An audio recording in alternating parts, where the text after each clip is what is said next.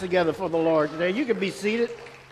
Amen. We got a few announcements today, and first of all, I just want to say a very special thank you to Aliska and Tim decorating the platform. Let's give them a hand. Another beautiful job. Amen. Amen. Amen. So first of all, we just want to welcome all CFC family and friends, those watching first time online, or if you're first time here. Any first time visitors in here this morning? All right. Amen. So we just want to welcome everyone. Just want to remind you that we're in phase two. The governor went back to phase two. We're still allowed to have 3/4 of building capacity, so we got plenty of room. Those of you at home, if you want to come to church, we got plenty of room for you. But again, we suggest use hand sanitizer when you come in. That is at the door. You can wear your mask if you feel comfortable to. You're more than welcome to. Another thing is the children 12 and under, we're still going to have the nursery and those classes, but just to let you know, when a child comes in 12 and under, each of their classrooms have a touchless thermometer. Their temperature will be taken, and if they're running a fever, they won't be allowed in that class. So again, I think that's just a good thing that they don't pass any bug around. In that. So again, just want to remind everyone, we still got room, we're still here on Sunday mornings. So stay connected with us. Those of you watching right now is watching on Facebook, if you're watching live. But we have several ways to stay connected and up to date. Facebook is where you're going to find the most recent news and updates, as in a service cancellation. So go to Christian Fellowship Church Facebook page. The next way you can watch sermons is also on YouTube. These will be past services. What I want to do, can I ask you all a favor? Go to YouTube and go to the Christian Fellowship, Pastor Scott Cherami, and subscribe to the page at least. As the subscriptions go up more, it sends it out to more people. So help spread the gospel just by subscribing to the channel. I think we're only at 25 subscriptions. Who believes we could get to at least 30 subscriptions today? Amen. All right. Those of you online, you go do that also. We just want to, if we go to 50... I'm going to eat a donut. That's why I'm going to be so happy. Amen. Amen. Please support me with donuts. Amen. So stay connected there. Also, we have the CFC website, which is welcometocfc.com. You're able to give on there and different things. And while you're on the website, you'll see a CFC phone app. That'll be the next thing. Go on there, and it'll put an app on your cell phone, and you'll be able to give, do all kind of things with that. The easiest way to find all those things, those of you that are in here, is if you go in your bulletin, you'll see this little round scan thing. I call it a quick link. It's not a barcode, but it's a something. A QR code. Thank you very much. What you do is you scan that with your phone, and it'll ask you if it goes to flowchart, open it, yes, and it'll pull up all those links in your phone where you could just tie right into it. So it makes it a lot easier. So that's the way you can stay connected there. Also, New Generations Children's Church, ages 6 through 11, will be premiering their service that they're doing this morning at 7 o'clock tonight on their website. Since we are in phase 2, our Wednesday evening services, we're going to dismiss again through December, at least as a safety measure. We don't have Wednesday nights the week of Christmas and New Year's anyway, so it's only a couple of services. Again, take precaution on that. But I will be doing water baptism on the 31st, as of right now. Okay, so the last Wednesday of the year, if you want to be water baptized, I do ask that you get a paper on the back and fill it out. Our last water baptism was supposed to be in March, and we had to cancel. That's when everything got shut down. So if you filled out an application, then please fill out another one so I know that it's still current. That way, if anything happens, we could give you a call. But as of right now, today, we're going to do water baptism on Wednesday, December 30th at 7 p.m. When you walk in, we will take the temperature because we can't social distance too far in the water baptismal tank. So... Maybe I could stand out here and push you down with a pole, something like that. So, but again, I do want to do that water baptism as long as we're able to. So I just want to wish anyone having a birthday this week between now and next Sunday. If you're having a birthday, raise your hand. Sister Mary Gisclair having a birthday tomorrow, I believe, right? Happy birthday to you, Sister Mary. All right. Anyone else? All right, if you're having a birthday online, we want to wish you a happy birthday. What about an anniversary? Anyone having a wedding anniversary? Brother Bob? Thursday? How many years? 49 blessed years. Boy, what a good answer. Good answer. Survey says, right answer. Amen. So anyone else? Anniversary? Janelle? Who's that? Oh, Jacob's birthday's today? Okay, well, we want to tell Jacob happy birthday.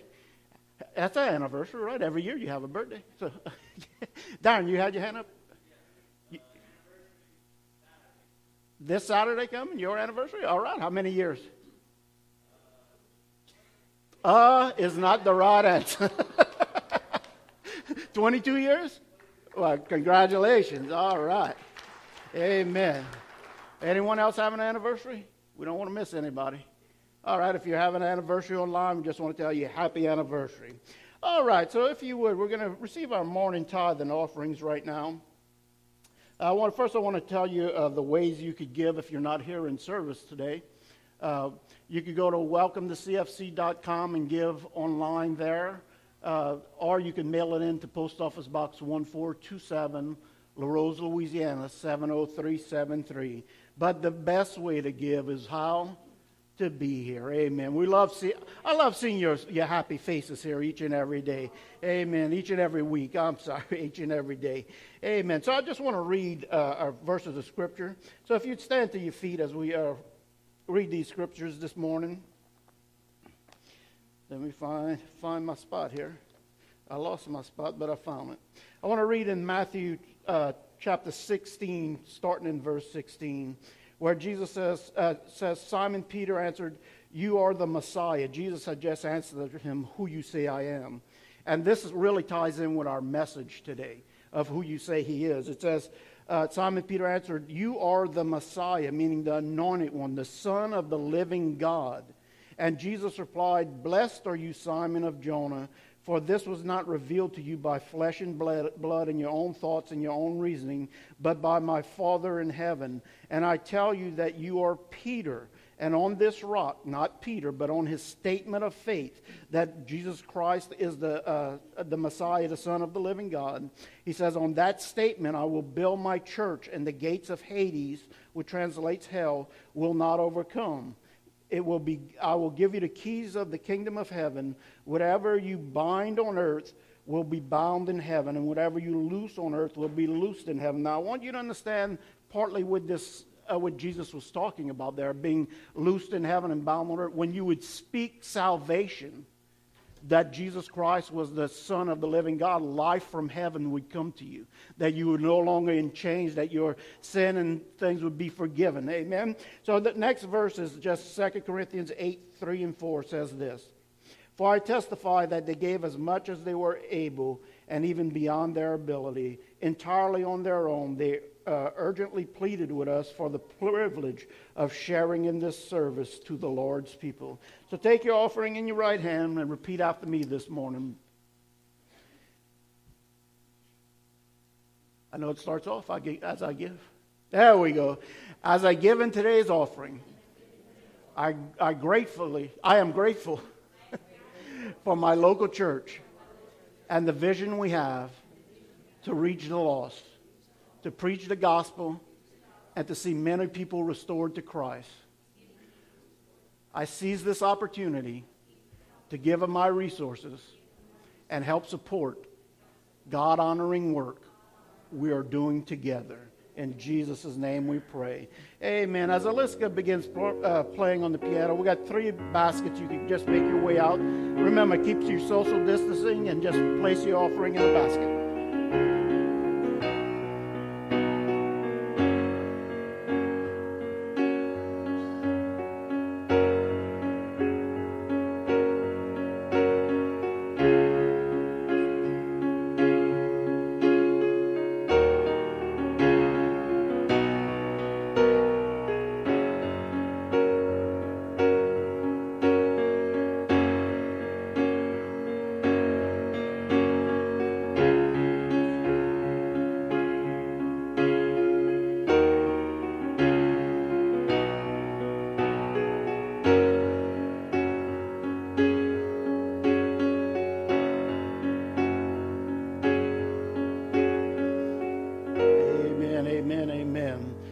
Our call to worship this morning before we get started. Amen. How many of you is ready to worship the Lord? Amen. Amen. Our call to worship for this month. Can you believe we're already at the end of November? All right. So I just love this one so much that I carried it over for 2 months. But it's from the Living Bible. It's Psalms 34, 1 through 4 says this. I will praise the Lord no matter what happens. This again goes along with the message today. That no matter what goes on in our life, you know what? The world and the enemy, Satan, wants to shake you loose from the grip of God. He wants you to let go and just give up. But we need to remember that no matter what we face, no matter what we go through, we will continue to praise the Lord. He says, I will constantly speak of his glories and grace. I will boast of all his kindness to me. Let all who are discouraged take heart. And what he's telling you is if you're discouraged, get your eye off the problem and get your eyes on Jesus. Amen. It says, let us praise the Lord together and exalt his name. For I cried to him and he answered me. He freed me from all my fears. Father, we just come to you right now. Father, we humble our hearts to you right now, Father God, and we ask that you move in this place today. Father, move by your Spirit here, and for those that are watching online, we, Father God, we just pray that you touch each and every one of our hearts, Father God, as we come to you with a heart of worship, Father God. Father, I just pray that your presence would fill this place. In Jesus' name we pray, and everyone shouts, amen.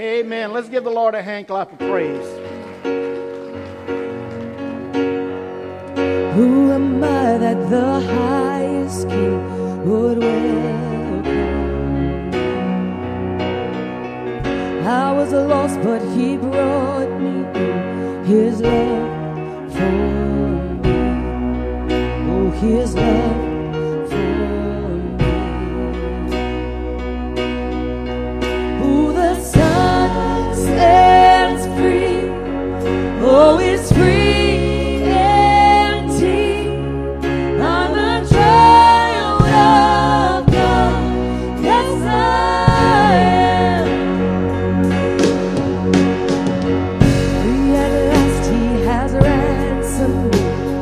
Grace runs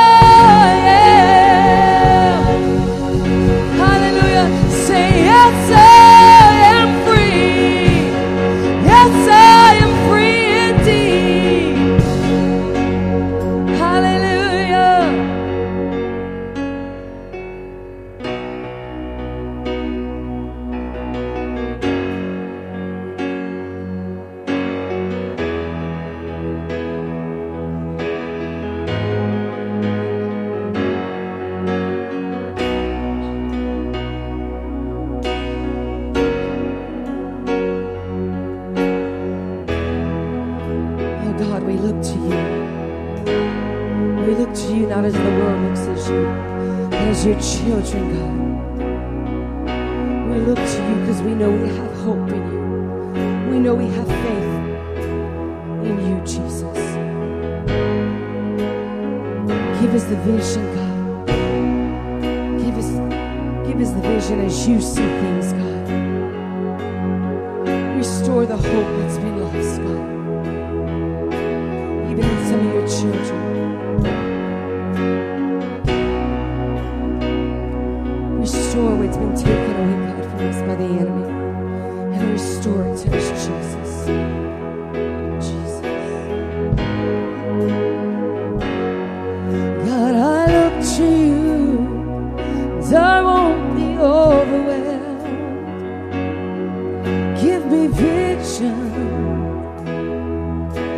See things like you do, God. I look to you, cause you're where my help comes from.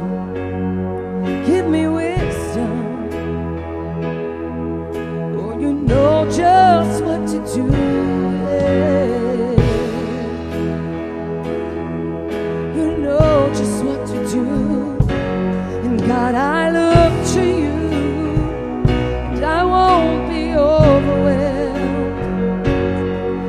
Give me vision, Lord, I want to see it as you do, to see things like you do.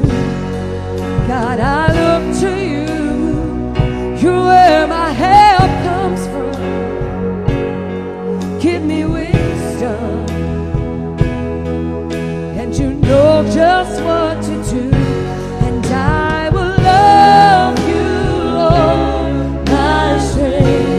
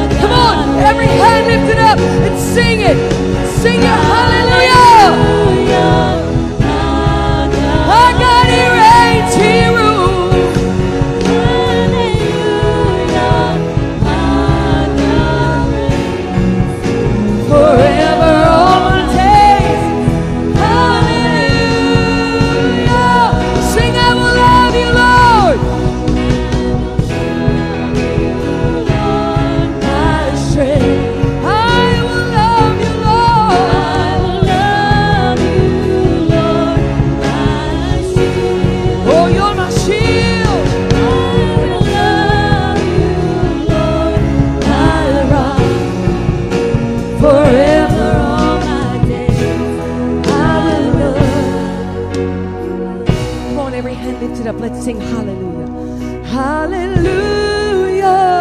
Come on, sing it out. Sing it out. He reigns, he rules the world. Hallelujah. Our God reigns. Oh, yes, he does. Hallelujah. Our God reigns. Forever all my days. Hallelujah. Our God, oh, he's an awesome God. He reigns from heaven above with wings, jump out and love. Our God is an awesome God. Come on, sing it out. Our God is an awesome God. He reigns from heaven above. Our God.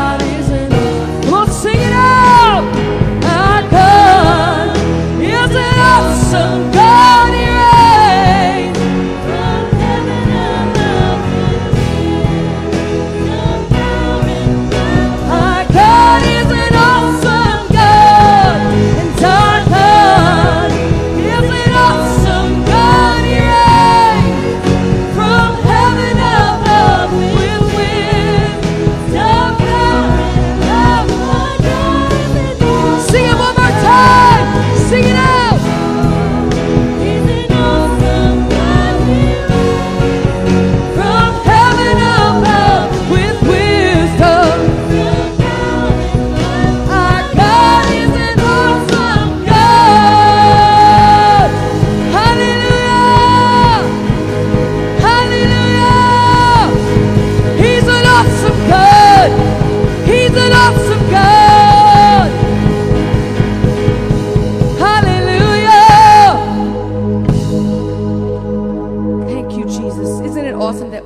To worry. We don't have to think about tomorrow.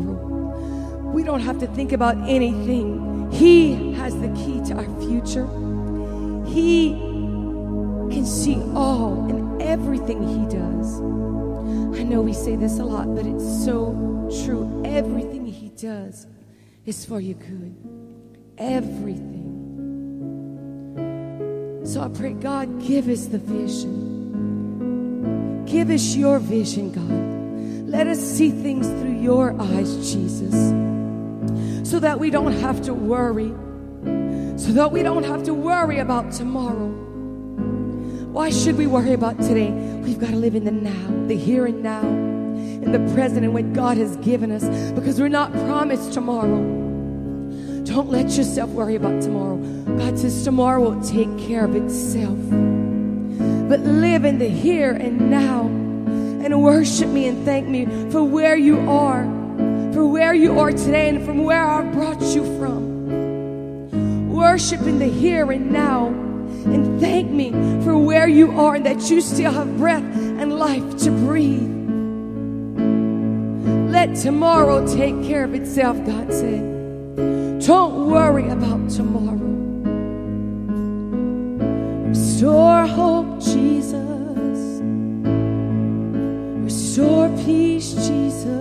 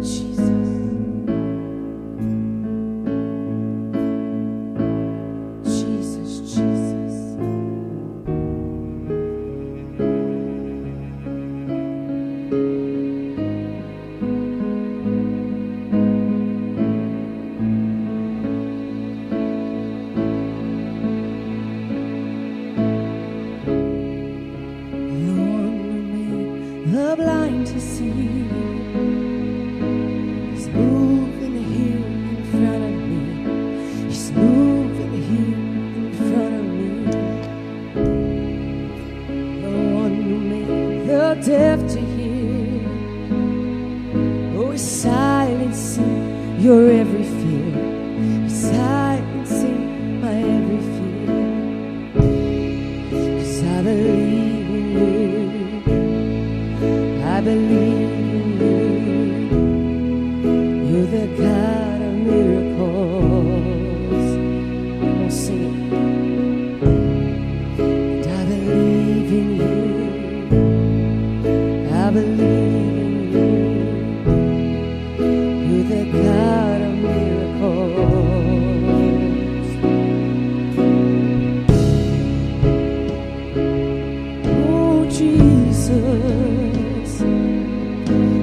There's none like you.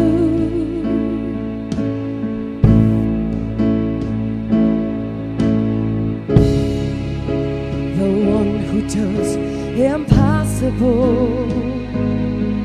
Oh, he's reaching out to make me whole. Reaching out to make me whole. The one who put death in its place. Flowing through my veins. His love is flowing through my veins. 'Cause I believe in you. I believe in you. You're the God of miracles. I believe in you. I believe.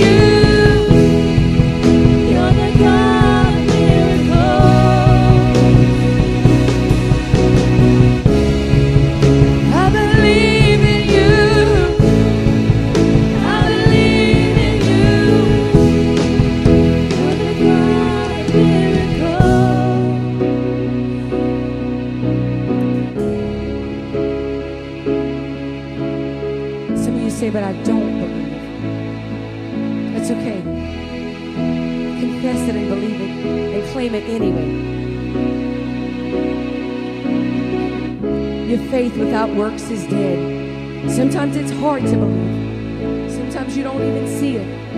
But if you speak it, Choose to speak life to every situation. Choose to speak regardless of what you see, that you believe. You believe in the God of miracles. You believe in the God who can move mountains, in the God who can do anything, anything. So if I can have every hand lifted up in this place today, and we're going to sing this, and we're going to confess and prophesy that we believe no matter what. We believe because we trust God. Let's sing it. Every hand lifted, and just sing it. I believe in you. Come on, confess it with your mouth. I believe in you. No matter what you see, sing it. You're the God of miracles. Prophesy. God, say, I believe in you. I believe in you. Yes, I do, Jesus. I believe in you. I believe in you, Jesus. You're the God of miracles. Come on, sing it one more time. Come on, somebody to get it. I believe in you. I believe in you, Jesus. You're the God of the miracles. 'Cause I believe, no matter what I see. I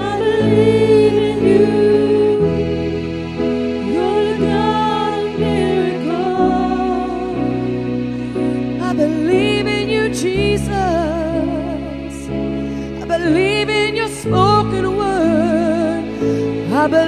in your promises, they're yes and amen. I believe in you, Jesus. I believe in your spoken word. I believe in your promises, they're yes and amen. I believe in you, Jesus. I believe in your promise, Lord. I believe in your spoken word. 'Cause you remain the same. You remain constant. It's just who you are. It's just who you are. You remain the same. You remain the same. 'Cause I believe.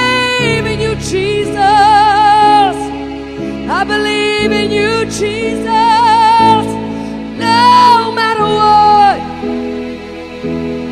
no matter what. Tell him, I believe in you, Jesus, I believe in you, Jesus.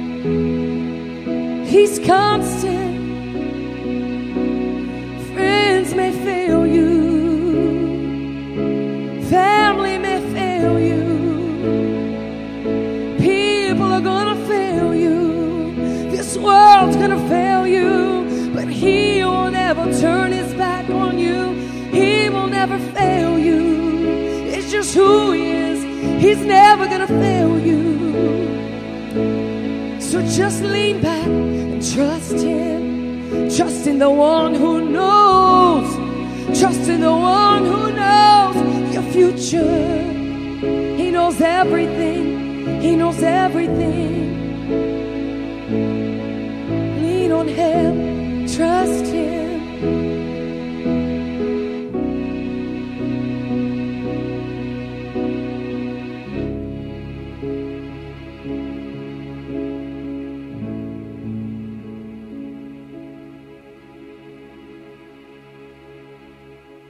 Jesus, Jesus, Jesus, Jesus.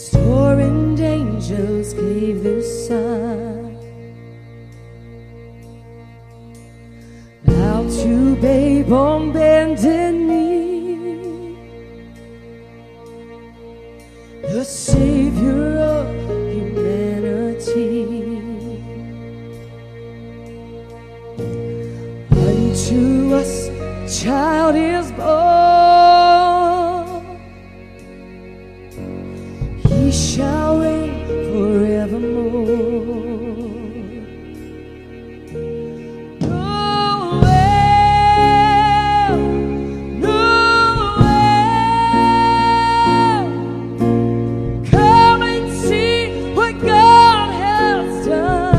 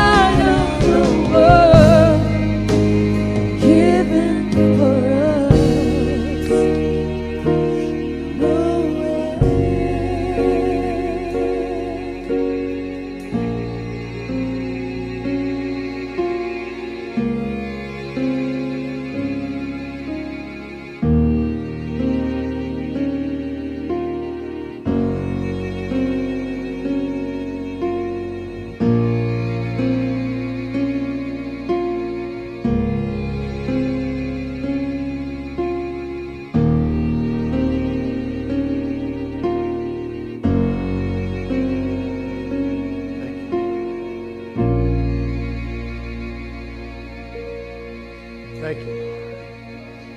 Thank you. You know, as we worship with that song, I think it helps if you really know the meaning of the word Noel. When I was growing up, I always thought Noel was somehow equated to Santa Claus. That was just what I was thinking. But Noel was actually tied into the Latin language, and it's a form of a word meaning the giving of birth, or the coming, or the entering of God. So when they're singing Noel, it's a form of saying that Jesus is coming to the world. God's gift is coming to the world, and that's where the song says, to come and see, because God has given. Noel, He has come, He has given birth to the Savior of the world. And when you know what that word truly means, the song takes on such a different, and it just might be me. You guys may have already all knew that, but I did not a few years ago. So that song just means so much more knowing that. So, amen. Let's put our hands together for the Lord this morning. Amen. You could be seated. We want to dismiss our kids 3, 4, and 5 to their class this morning. Amen. If you would, you could get your notes out this morning, and we're going to get ready to go here. Amen. Again, just want to welcome everyone. I know we had some people come in late, and if you joined us late online, we just want to say welcome again. The title of my message today is called Real Hope. Real hope. How many of you know we need real hope in this world? Amen. So let's go to the Lord in prayer as we begin this morning. Father, I just come to you right now. Father, I lift up everyone in the sound of my voice right now, Father God. I pray that our hearts be ready to receive your word this morning, Father God. Father God, put your spirit inside of each and every one of us, Father God, that our minds could comprehend your word this morning, Father. Father, open our ears that we all could hear the things of the Spirit this morning.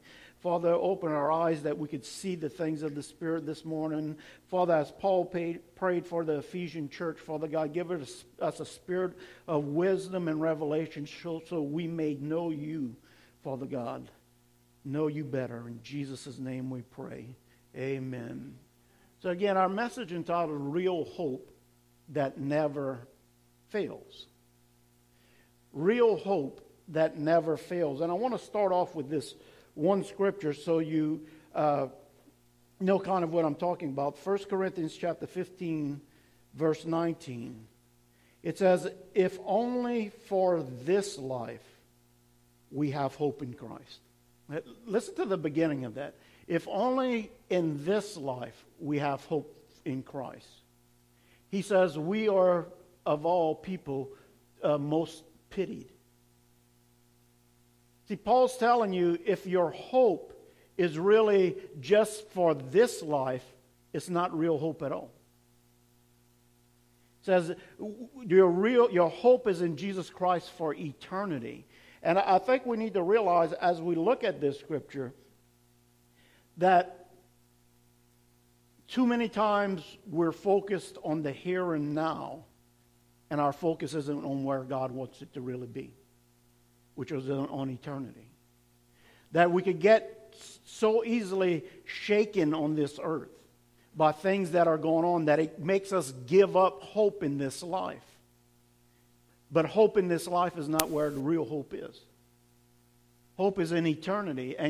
And Christ constantly, and that's what we're going to go through today, Christ constantly had to remind the people when he was here on earth. Actually, he said, you know, we're gonna talk about miracles. He is the God of miracles. But did you notice the first two lines before it says you're the God of miracles? It says, I believe in you. I believe in you. And that's where we need to understand is that we need to believe whether God answers our prayers and things in this life like the way we want him to or not.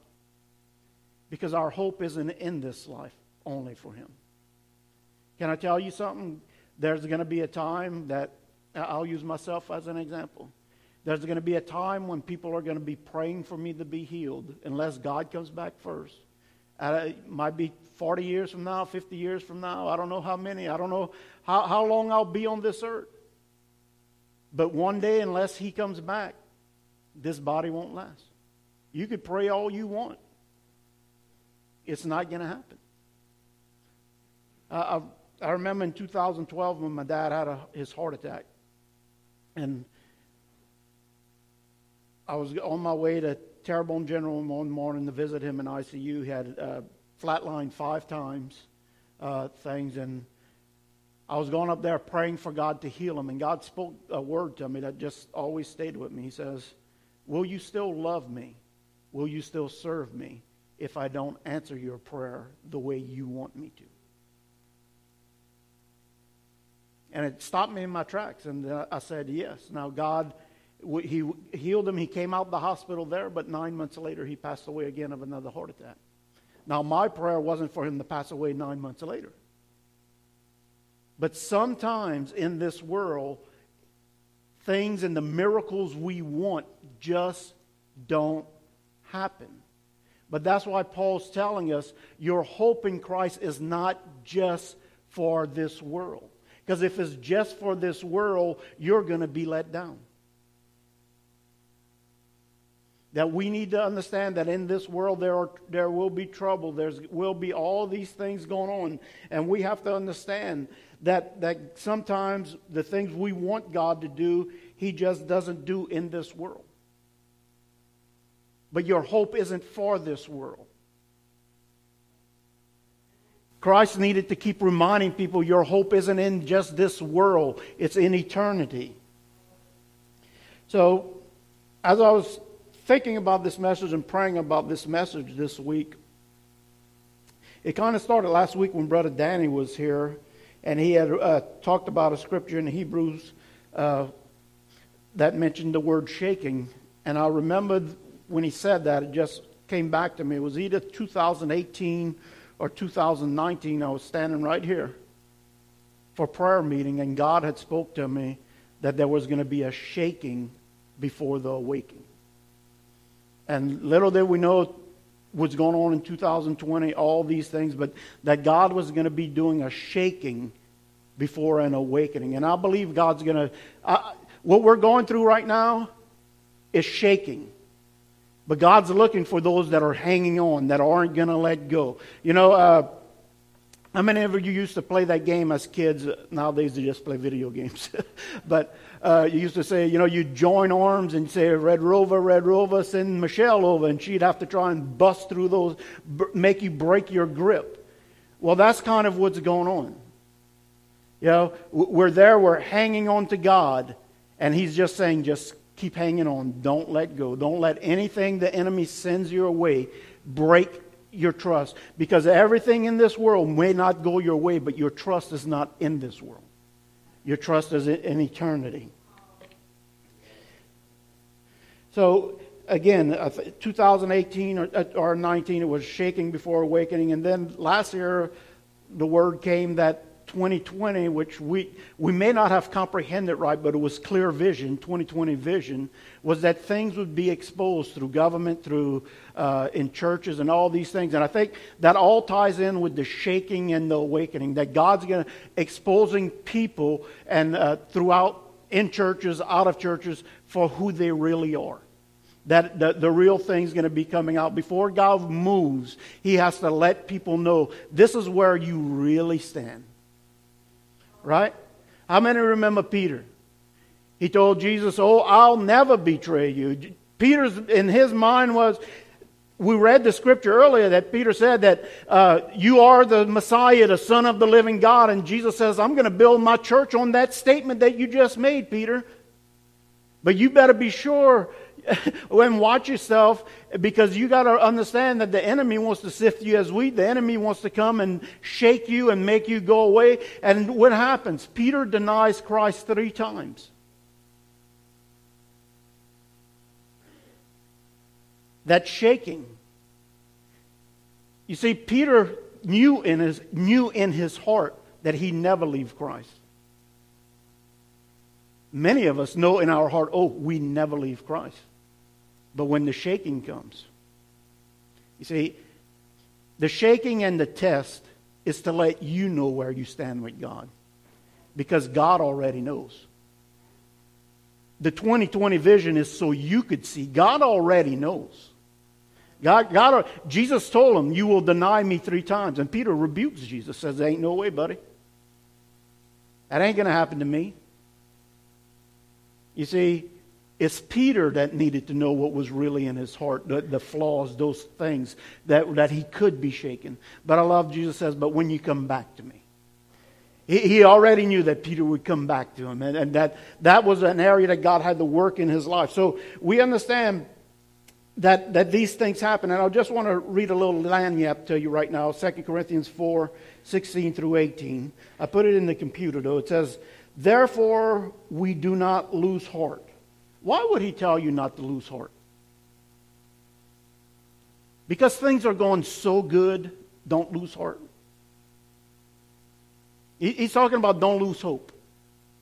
Don't lose heart. Why? Because you're going to go through things in this life. It says, therefore, do not lose heart. Though outwardly we are wasting away, and that's talking about this body's dying and, things. And as things die, they swell. Your dog on this, I think I started swelling already, but I got to watch it.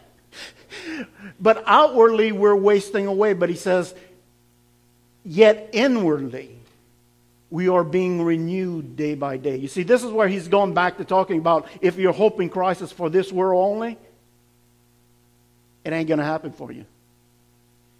He says, but inwardly, we are being renewed day by day. Verse 17 says this. For our light and momentary troubles. He's trying to get you to get a grip in what really is going on. Now, troubles and things we're going through in this life right now, they seem big and huge and all these things. Some may be out of work for a long time. Some may be fighting the sickness and all of these things. And they're huge, but he's saying in the grand scheme of things. He says, it's a light and momentary. It won't last forever. That the troubles we're facing in this life are achieving for us eternal glory. That far outweighs them all. So he's letting you know, this life, don't put your hope just in this life. Because you're going to be disappointed. You're going to be let down. But it's eternal life.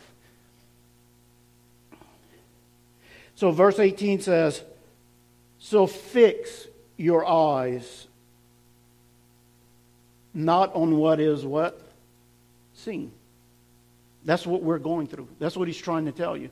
Don't fix your eyes. Don't be so focused on what you're going through that you lose sight of him. Think about that. I could be so consumed by something so small that it consumes all my vision. And I like to use that example. You could take a dime, the smallest coin we have. And if you close one eye and you bring it right up close to your eye, that little bitty dime will blind you to everything else in the world. See, the less I focus on it, the more I could see around. But if I focus so much on that little dime, I'll block out even God. So let's fix our eyes not on what is seen, not on our problems, not on this world, but what is what? Unseen, our future hope, our future glory. Since what is seen is what? Temporary. But what is unseen is eternal. See, if our hope is for this in Christ, is this life only? He said, you're missing the whole point. You're pitied as much as anybody. He's trying to let you know that it's not for this life. It's not only in this life. Now, God will move in this world. He will do things. But again, things will not always go the way you want them to. Every prayer you have will not be answered the way you want it to in this world. And if you're not careful, the enemy's going to make you get mad at God. Going to have you shaken, and you're going to let go, and you're going to turn to something else. Right? If God wants you to focus on the eternal things, guess what Satan wants you to focus on? The earthly things. So, what I want to talk about today is what we're going to see through Jesus' whole ministry is, are we focused on the miracles or the message? The miracles, where miracles happen in this world, in this life, in this here and now. Now, God is the God of miracles, and God moves in things. But He wants us to be focused on the message of eternal life more than just the miracles. You see, we're not going to go through those scriptures today, but once Jesus had done some miracles one time, and He said that He had to withdraw from the people because they wanted to put Him as king by force. And that's what He said. It's not about this world right now. You see, they were looking for a miracle. They were looking for a king in this world. But Jesus says, I'm not coming to be king of this world right now. I'm coming for salvation. I'm coming for eternity. For you can spend eternity with the Father. So look what this says. Again, we're going to continue working through this. Hebrews 12:27 and 29 says, the words once more indicating the removing of what can be shaken. Those things that can be loosed shall be let go. Those things that weren't holding on tight will be let go when troubles come. He says, created things so that those created things so that what cannot be shaken will remain. Okay? Scripture, I'll stop here for a second, but Scripture talks about, and Brother Danny mentioned this last week, was that Jesus gave an example of two homes being built. One being built on the solid rock, the Word of God, the trust, the eternal message, and one being built on sand. Sand is temporary, it moves, is shifting, representing this world, these things that we have in this world. And He says, when the winds and waves come, and He speaks about that the waves and wind will come against the house built on the sand, just as it will about the house built on the rock. But He says only one's going to stand, is the house that is built on the message of God, on the rock of there. It doesn't, just because you serve Him and love Him doesn't mean storms don't come your way. Storms will come your way. And if your hope is in this world only built in the sand, it's going to be destroyed. Your hope has to be built in the Lord. And then it goes on to say this. Therefore, since we are receiving a kingdom that cannot be what? Shaken. This world can be shaken. The things in this world can be shaken. The created things can be shaken. But God's kingdom cannot be shaken. And when the shaking comes in this world, those things that truly don't belong to God's kingdom get shaken and fall by the wayside. They give up. They lose hope. They turn to something else. Well, God didn't do it. You know, sad to say, but there's a lot of people in this world that come, they have a crisis God. Whenever they have a crisis in their life in this world, they turn to God. God does a miracle, then see you later, buddy. See you next crisis. That's reality. That's people serving God for the miracles, not the message. They're more worried about what He can do for them in this life than what Jesus really came for. It's about get me through the here and now, and that's all I'm worried about. And that's where Paul was saying, if your hope is in Christ only in this world, most pity, because you're going to be shaken. Verse 28 again, I'll begin. Therefore, since we are receiving a kingdom that cannot be shaken, let us be thankful and so worship God acceptably with reverence and awe. For our God is a consuming fire. And then what I want to talk about this morning is, as we're going to see the miracles Jesus performed, God will do miracles in this world. It's not saying He won't. But Jesus always had to refocus them off of the miracles back onto the message. Because if you're not careful, you'll live for miracles versus the message. Now, we find at this time that great crowds are following Jesus. Okay, great crowds are following Jesus, and we're about to read where Jesus feeds 5,000 men, not counting women and children, with 5 little loaves of bread and 2 fish. Another miracle. But what we see is, as he does these miracles, the crowds keep coming. How can I put this? Crowds will show up when you give them what their flesh desires, not what their spirit needs. Let's think about that. We'll go to New Orleans, we'll open the Superdome, and we'll have Beyonce and all the whoever else is, and that she may be out of touch, I don't know. I don't know who sings these days. But the latest stars in entertainment in the Superdome, which holds 70-something thousand, and then you'll bring a person preaching the gospel right next door in the arena. I guarantee you, you'll fill that Superdome up way before you fill that arena. Why? Because the crowds go to what they want. You see, it's what can you provide for me? What kind of entertainment? What can you do for me in this world? But what they really need is the gospel. You see, it's like going, they're following the miracles, all the things that bring pleasure in this life that feeds the flesh. He's getting ready to feed 5,000, feeding their what? Flesh. But what they really need is the message. More people will be drawn to the miracles than the message. And that's why Jesus had to keep correcting them and say, hey, you're missing it. You're after only what I'm doing, and you're missing why I'm doing it. So let's look at John chapter 6, verse 1. Excuse me. Sometime after this, Jesus crossed to the far shore of the Sea of Galilee, that is the Sea of Tiberias, and a great crowd of people followed. Now, a great crowd means a large crowd. Again, 5,000 men, not counting women and children. So it could have been 15,000 people or following. Think about this. They didn't have cars. They're walking all over the place. This huge group is following them. But notice what it goes on to say. Followed him because what?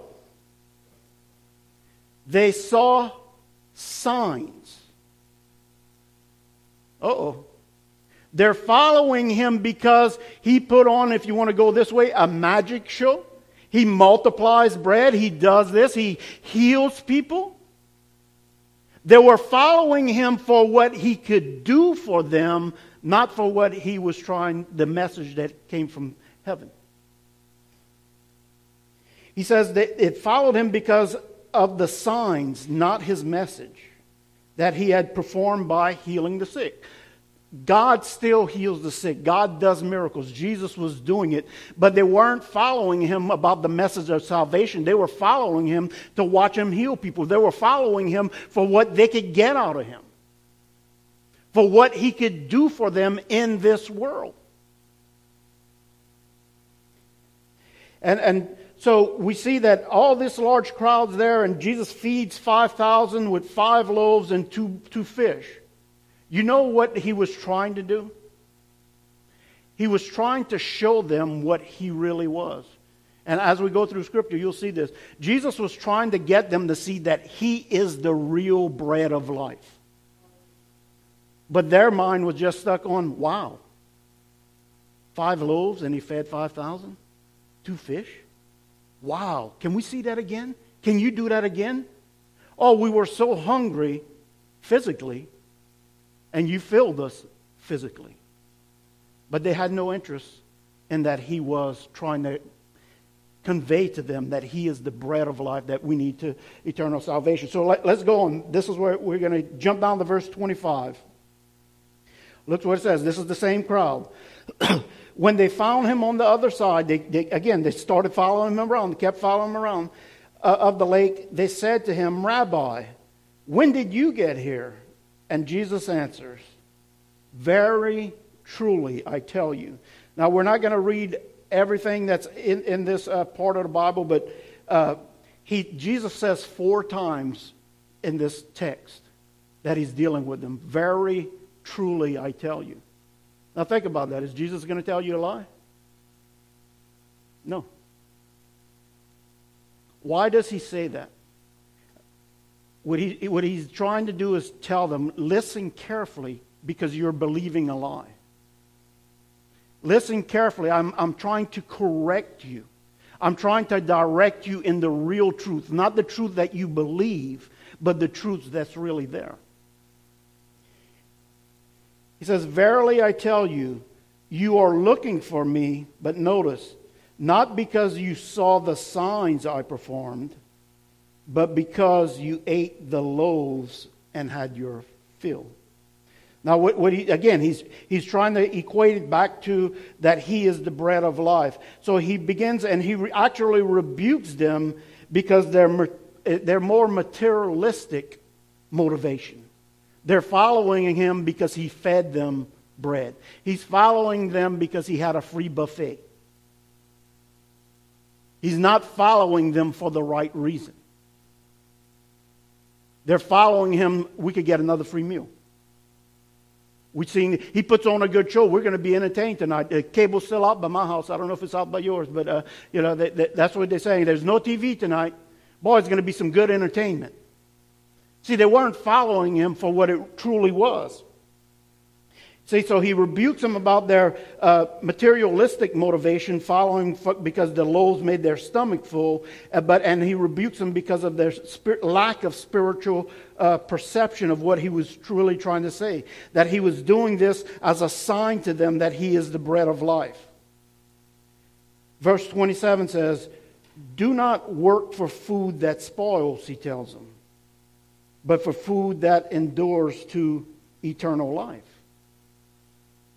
You see, he's telling them, get your eyes and your attention off the 5 loaves and the 2 fish and that miracle.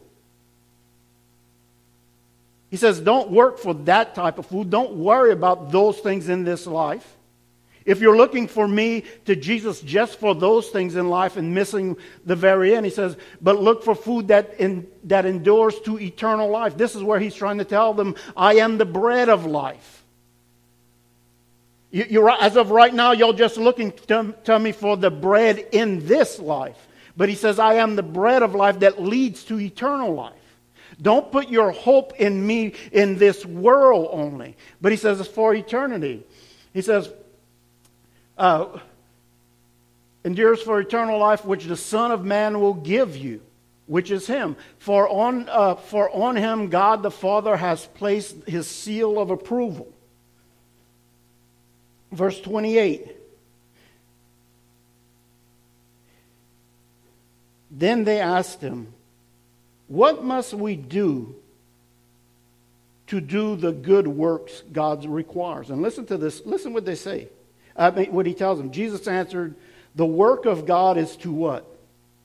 Believe in the one he has sent."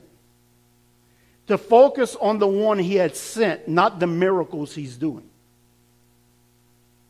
The song we sang this morning, again, I enjoyed it much more than y'all because I knew about this message. But it's, I believe in you, the God of miracles. See, and their thing is, you're the miracle maker, and we're not sure if we believe. And we're going to see this. You see, they believed in his miracles, but they weren't sure he was who he said he was. And that's who he's trying. That's what he's trying to get across. So what do they do? Jesus says, what you need to do is believe in the one who has sent me, the purpose I'm here. And he says, then they say this, what sign then will you give that we may what? That we may see it and believe you. In other words, they're telling him again, hey, you got to do something if you want us to believe it. You see, they were looking for the miracle and not believing the message. Give us a sign. What are you going to do so we may believe? See, and that's where the enemy comes in our lives right now. In this world, if God doesn't answer a prayer the way we wanted him to and things don't go the way we thought it should, we begin not to believe. You see, we're believing in the miracles more than the message.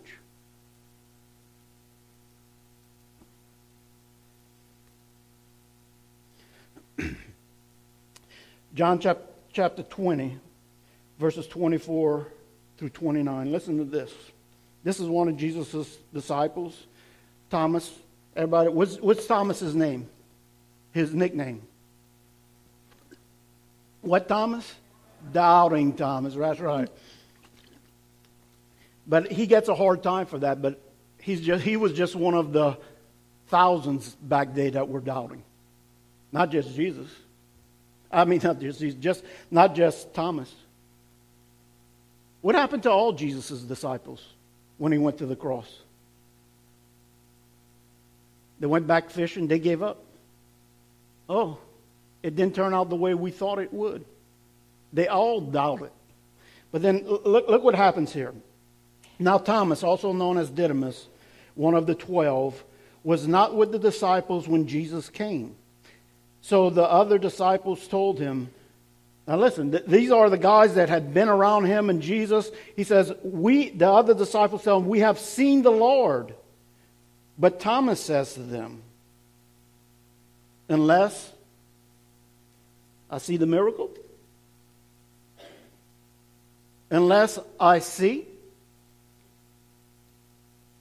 the nailed marks in his hands, and unless I could put my finger where the nails were, just to make sure it's not makeup and he's trying to disguise anything, unless I could put my hand into his side, I will not believe.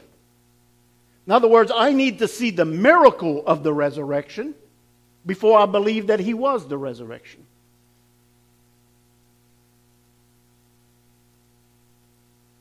Believing the miracle more than the message. Now, Jesus comes around and bursts his bubble here. A week later, his disciples were in the house again, and Thomas was with them this time.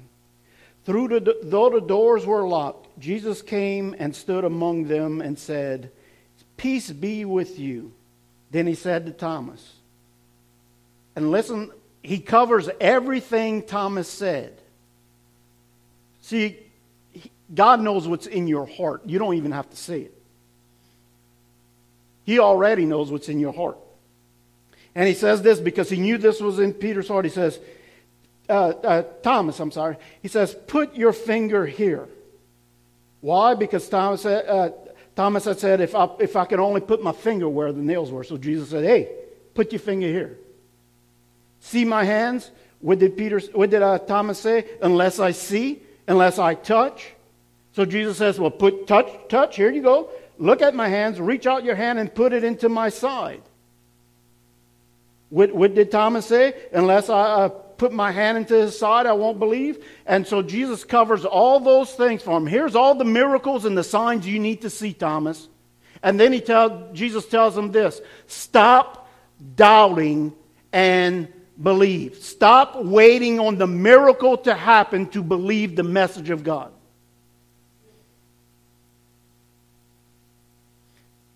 We all fall in that boat a little bit sometimes. And what happens is because we're beginning to put our faith in this life only. Not realizing that the message, again, if we're not careful, we forget that it's not about just this world.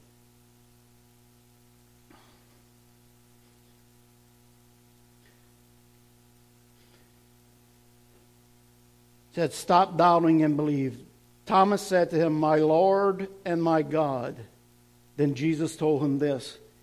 This is the only reason you're believing, Thomas, because you have seen me. He says, you have seen me, you believe. But he says, blessed are those who have not seen, yet believe. See, he's saying, blessed are those who believe in the message more than the miracle. That they don't need to see, that they don't have to say, oh, prove it to me first, then I'll believe. Because we are to live by faith, not by sight. So let's go down to the message as it started out. Mark chapter 1, verses 1 through 4. The beginning of the good news about Jesus. Now the good news that it's talking about there, that word good news actually translates to the word that we get, gospel, the gospel, the good news about Jesus. It's not about that it started, that is the book of Mark. It is about the salvation of Jesus through Jesus Christ. It says that he is the Messiah, the Son of God, the Messiah, the anointed one, the Son of God. That's the good news. He said the beginning of the good news about Jesus, the Messiah, Son of God, as it is written in Isaiah, the prophet. He says, I will send my messenger ahead of you. This is speaking of the you right there is Jesus. Speaking of Jesus, a messenger will come before him who will prepare your Jesus's way.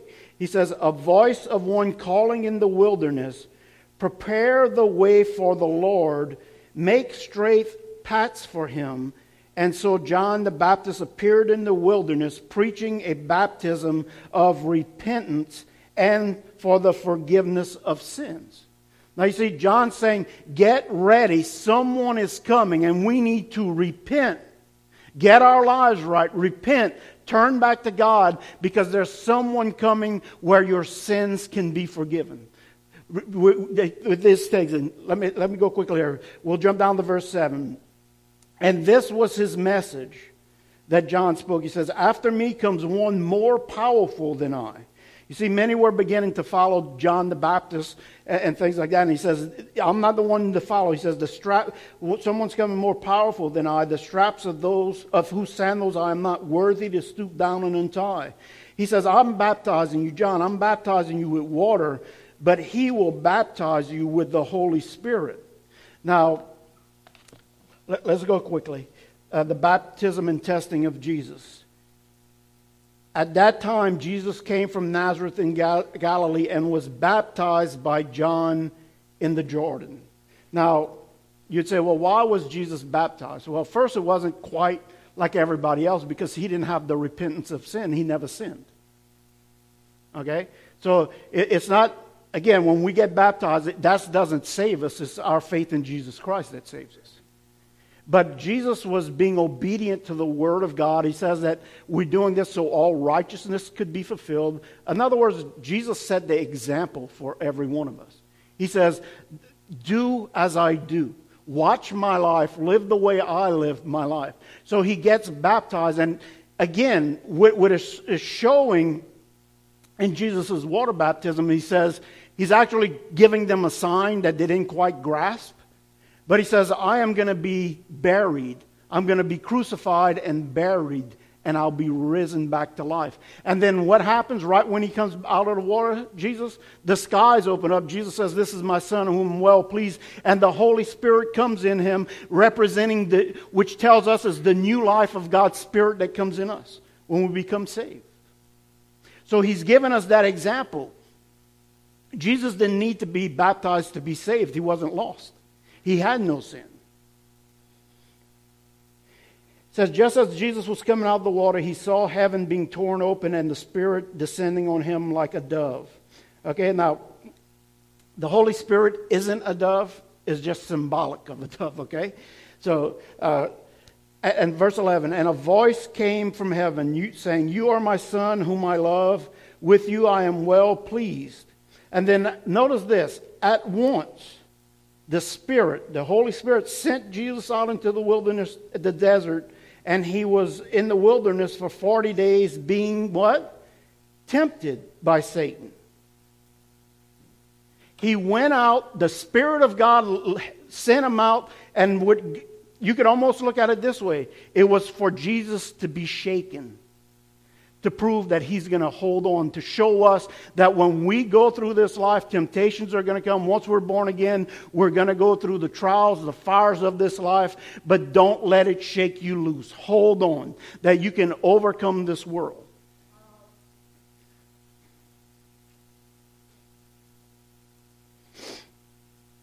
Let's go to verse 14. Jesus announces the good news. After John was put in prison, Jesus went to Galilee, proclaiming the good news of God. And notice what he says. The time has come. He said, the kingdom of God has come near. Repent and do what? Believe what? The good news. Notice he didn't say, repent and believe the miracles. He's telling them, repent and believe the message. Whether it's accompanied by miracles or not. Believe the message.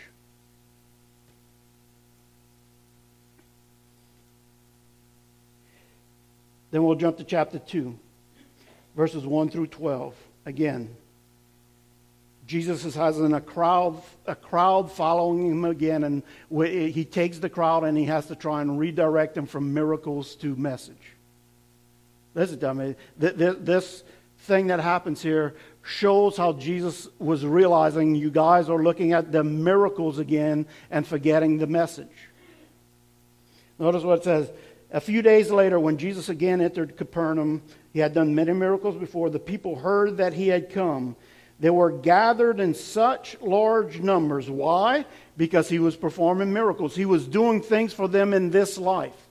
What they could do right now, the miracles. They were chasing him and watching all these miracles he was doing.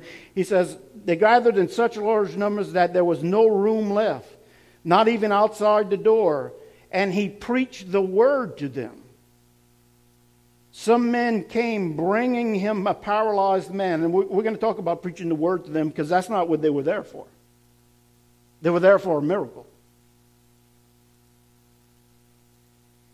He says, some men came bringing a paralyzed man carried by four men. Since they could not get him to Jesus because the crowd, they had so many opening in the roof. And what were they bringing the man for? Because they wanted Jesus to do a miracle in his life. It wasn't about the preaching of the message. It was they wanted a miracle for now. And not we pray to God, we lift up our needs, we pray for him things to be healed. There's nothing wrong with that. But the thing is, if you don't get the prayer answered the way you wanted to, you better be careful, because Satan wants you to let go of the message and get mad because the miracle didn't happen. Verse 4, since they could not get him to Jesus because of the crowd, they made an opening in the roof above Jesus, digging through it, and they lowered the mat the man was lying on. I think about that. What if you were having the prayer meeting at your house that night? And everybody shows up, and before you know it, you hear them taking out the skill saw, cutting a hole in your roof to lower the man down. I think about that poor guy. What was he thinking? Oh, my goodness. He says, when Jesus saw their faith. Now, what faith he's talking about? Their faith was a good thing, because they were bringing him because they knew if they brought him to Jesus, he would do a miracle for the man. But notice what Jesus does. To get the people's eyes off of the miracle. He says, when Jesus saw their faith, he said to the paralyzed man, get up and be healed. See, to get up and be healed would be to help in this world right now. But he said, son, your sins are forgiven. He was trying to redirect the miracle-hungry crowd for this world into the eternal message. Trying to get their mindset off the miracles and on the message. Now, listen, he says, now some of the teachers of the law. Why do you think the teachers of the law were there? To hear Jesus speak the word? They were there to see the show. They were there to see miracles. They were there to see all these things. And then what happens? So Jesus says, your sins are forgiven.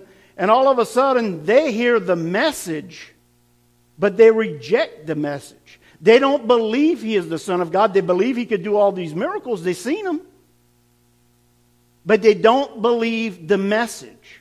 They're there for the miracles, not the message. They reject the message.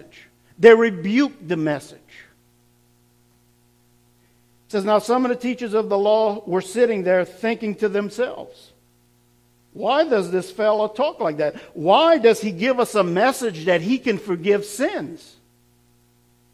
How dare he? They said, he's blaspheming. Who can forgive sins but God alone? See, they did not believe he was the Son of God. They believed he'd done all kinds of miracles, but they didn't believe the message that he was the Son of God. Immediately, Jesus knew in his spirit this was what they were thinking where? In their hearts. Again, we don't have to say things for God to know what's in your heart. He already knows. See, too many times what we speak and what's in our heart are two different things. Peter, oh, I'll never leave you, Lord. I'll never deny you. That's what the mouth spoke. That's what the brain thought. But the heart showed something different when the shaking came. And they said, oh, don't you know? When he thought he could lose his life, although he had told Jesus, I'll follow you even to death. See, what we speak doesn't always reveal what's really in our heart.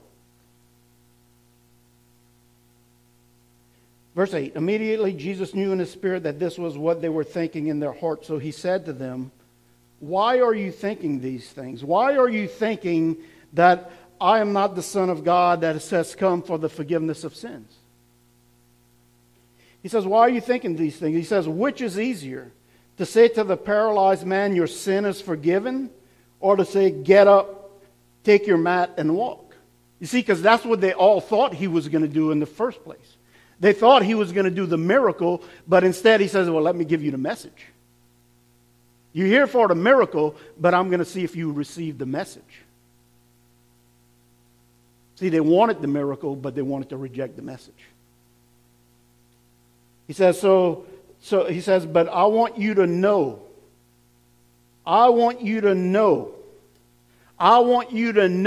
that the message I have has more power than just the miracles you're seeing here. He's saying, which is easier? For me, he says, y'all can't do any of it. He says, I could tell this man to get up and walk. Or I could say, your sins are forgiven. But I want you to know that the Son of Man has the authority on earth to forgive sins.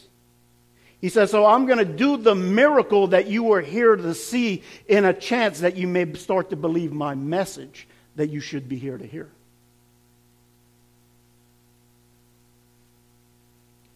So he said to the man, I tell you, get up, take your mat, and go home. The man got up, took his mat, and walked out in full view of them all. This amazed everyone. And they praised God, saying, we haven't seen anything like this. But think about that again. The amazement came and the belief came because they seen the miracle, not because Jesus had spoken the message. See, we have to make sure that we are rooted in his message and not his miracle.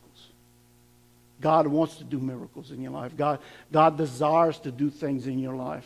But when the miracles don't happen, right? When we didn't want to go back to phase 2, we there. I will praise God in all things because I'm not going to be shaken. We're going to keep on going and serving the Lord. So if you'd stand to your feet. As we bring this service to a close this morning.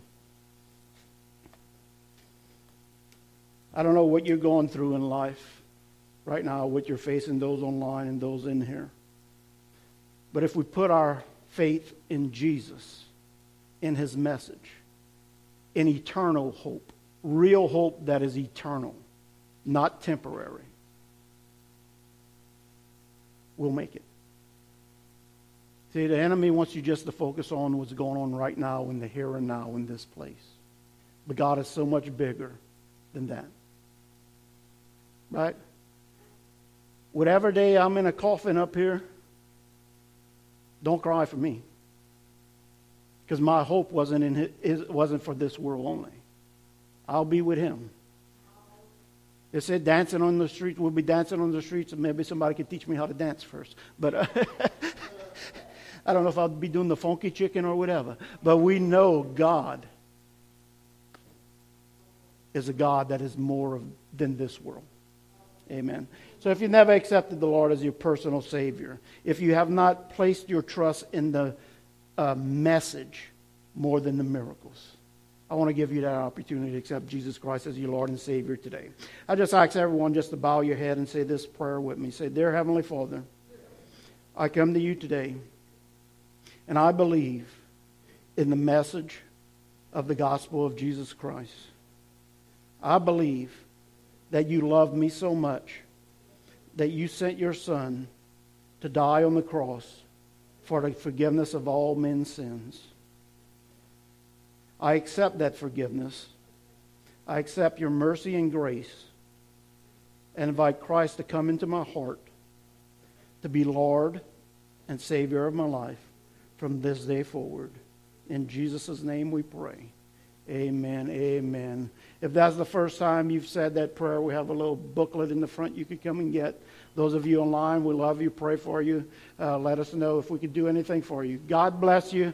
We love you. Remember, Wednesday night, we're going to not have services on Wednesday for December. Stay safe. Amen. God bless you.